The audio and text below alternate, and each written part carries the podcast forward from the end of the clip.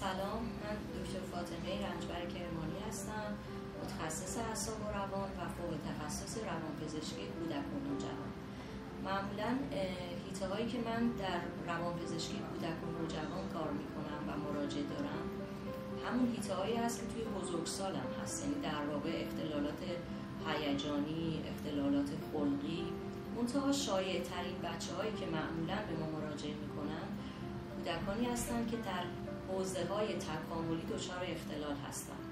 مثلا اختلال بیشفعالی نقص توجه تمرکز اختلال یادگیری اختلال اوتیسم اختلال هماهنگی حرکتی و سایر اختلالات تکاملی اختلالات زبان که ما تر هست که البته این اختلالات علاوه بر این که خب پزشک باید درمان بکنه از سایر همکاران هم استفاده می‌کنیم. مثل کار درمانگر، گفتار درمانگر و روانشناس. بیشترین مراجعین که من دارم از طیف کودک و نوجوان بچههایی هستند که مبتلا به اختلال بیشفعالی و نقص توجه تمرکز هستند که معمولا تو دوران مدرسه یعنی پاییز و زمستون اینا مراجعاتشون به ما خیلی زیادتر میشه. اختلال بیشفعالی نقص توجه تمرکز مثل هر اختلال روانپزشکی دیگه حتما باید توسط پزشک تشخیص داده بشه. و تشخیص پزشک هم از روی بالین هست و بر اساس شرح که پدر و مادر و معلم مدرسه میدن. و بنابراین برای تشخیص لازم نیست که ما از ابزار دیگه استفاده بکنیم. اما اگه بخوایم شدت اون اختلال رو بسنجیم و یا اینکه بخوایم وقتی که درمان رو شروع کردیم ببینیم که چقدر درمان ما تاثیر داشته می‌تونیم از پرسشنامه های استفاده بکنیم که شدت اختلال رو میسنجیم معمولا بعد از اینکه پزشک تشخیص اختلال بیشفعالی نقص توجه تمرکز رو داد اصلی ترین درمان درمان دارویی هست که خب توسط پزشک و بر اساس سن و وزن بچه و بر اساس سایر اختلالات همراهی که بچه داره یا اختلالات جسمی که داره تعیین میشه. اما در کنار درمان دارویی ما می‌تونیم از روش های غیر دارویی هم استفاده بکنیم. مثلا یکی از روش های غیر دارویی کاردرمانی ذهنی هست که توی کاردرمانی ذهنی روی توجه و تمرکز کودک کار میشه. درمان دیگه توانبخشی شناختی هست که امروز خیلی راجع به صحبت میشه و گفته میشه که تاثیر داره با استفاده از یه سری بازی های کامپیوتری به اون نقص توجه و تمرکز بچه رو جبران می‌کنن. درمان دیگه نوروفیدبک هست که اگر در جای خودش درست استفاده بشه می‌تونه موثر باشه. اما همینجا بگم درمان نوروفیدبک شاید برای همه موثر نباشه. و این پزشک هست که تشخیص میده که کدوم کودک می‌تونه همراه درمان دارویی از درمان نوروفیدبک استفاده بکنه.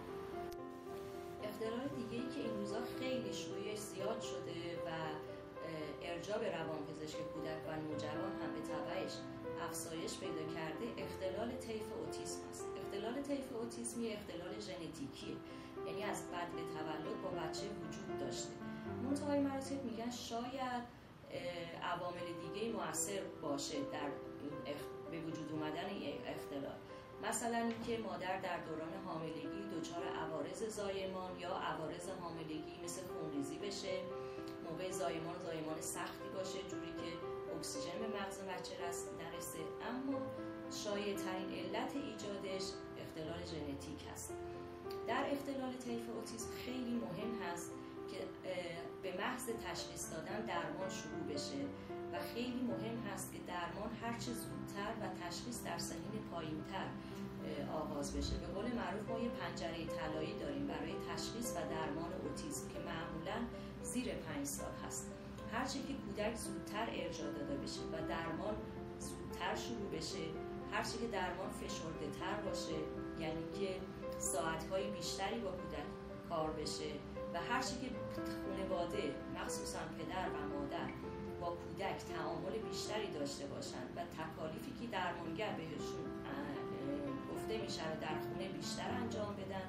پیشاگهی این اختلال بهتر خواهد بود. همونجور که عرض کردم اختلال طیف اوتیسم یعنی این طیف هست و ممکنه که انواع و اقسامی از علائم با شدت های مختلف وجود داشته باشه. بنابراین هر بچه بنا به نیاز خودش نیازمند درمان هست. ممکنه یک کودک درمان دیگه ای رو بخواد کودک دیگه علاوه بر درمان توانبخشی درمان دارویی بخواد. ما در مورد درمان هایی که در اوتیسم داریم درمان اول خود اختلال توانبخشی هست که شامل کار درمانی، گفتار درمانی و رفتار درمانی هست که توی کار درمانی در واقع میاد مشکلات حسی و حرکتی کودک رو بهبود میبخشه توجه تمرکز کودک رو بهتر می‌کنه. توی گفتار درمانی کلام رو به بچه آموزش میده تعاملات اجتماعی رو آموزش میده و توی رفتار درمانی در واقع کمک میشه که رفتارهای کودک در جهت تعامل اجتماعی اصلاح پیدا بکنه. درمان دیگه درمان دارویی هست که شاید تو همه بچه ها لازم نباشه. در واقع این درمان دارویی بیشتر درمان علائم همراه اوتیسم هست که معمولا شایع توی بچه های اوتیسم مثل بیخوابی، مثل پرخاشگری، مثل خودزنی، مثل تغییرات خلقی که بنا به نیاز اون کودک تجویز میشه.